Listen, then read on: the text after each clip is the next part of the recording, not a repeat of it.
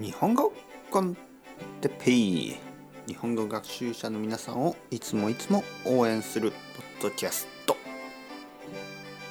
今日は取捨選択について。取捨選択、はい、皆さんおはようございます。日本語コンテッペイの時間ですね。ちょっとオノマトペシリーズは休憩して、今日もアドバイス、ね、日本語勉強アドバイスをしたいと思います。取捨選択と言いました。取捨選択、選択と言ってますけど、ランドリーじゃないですからね。服を洗うことじゃない、そっちじゃないです。選択、choose の方ですね。選ぶ、選択する。取捨選択というのは取、漢字が、取というのは取るですね。取る。捨というのは捨てるですね。取るか捨てるかを選択するということ。プライオリタイゼーションみたいなものですね。何が必要で何が必要じゃないのかを考える。12月ですね。前回話したように12月はいろいろなイベントがあると思う。クリスマスもあるし、お正月もある。そしてたくさんの友達とか家族に会う時間が増えると思います。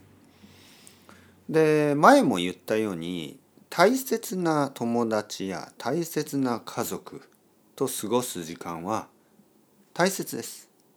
大事です。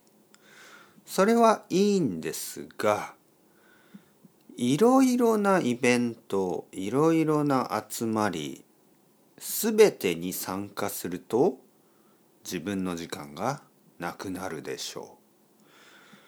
すべてのテレビ番組、すべての YouTube を見ると時間がなくなるでしょう。だからやっぱり取捨選択をしなければいけません。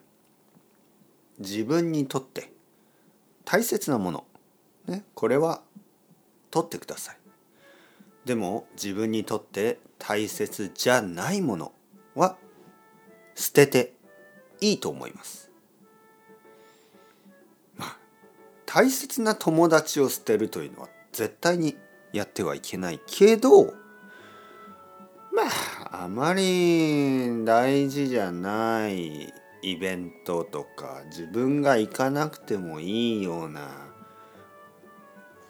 場所や自分がしなくてもいいようなこと、自分が見る必要のない YouTube とか、そういうのは捨てていいと思います。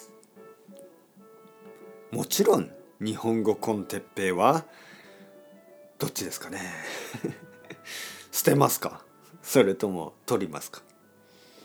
取捨選択して12月忙しい季節を頑張っていきましょう。それではまた皆さん、チャオチャオ、アスタルエゴ、またね。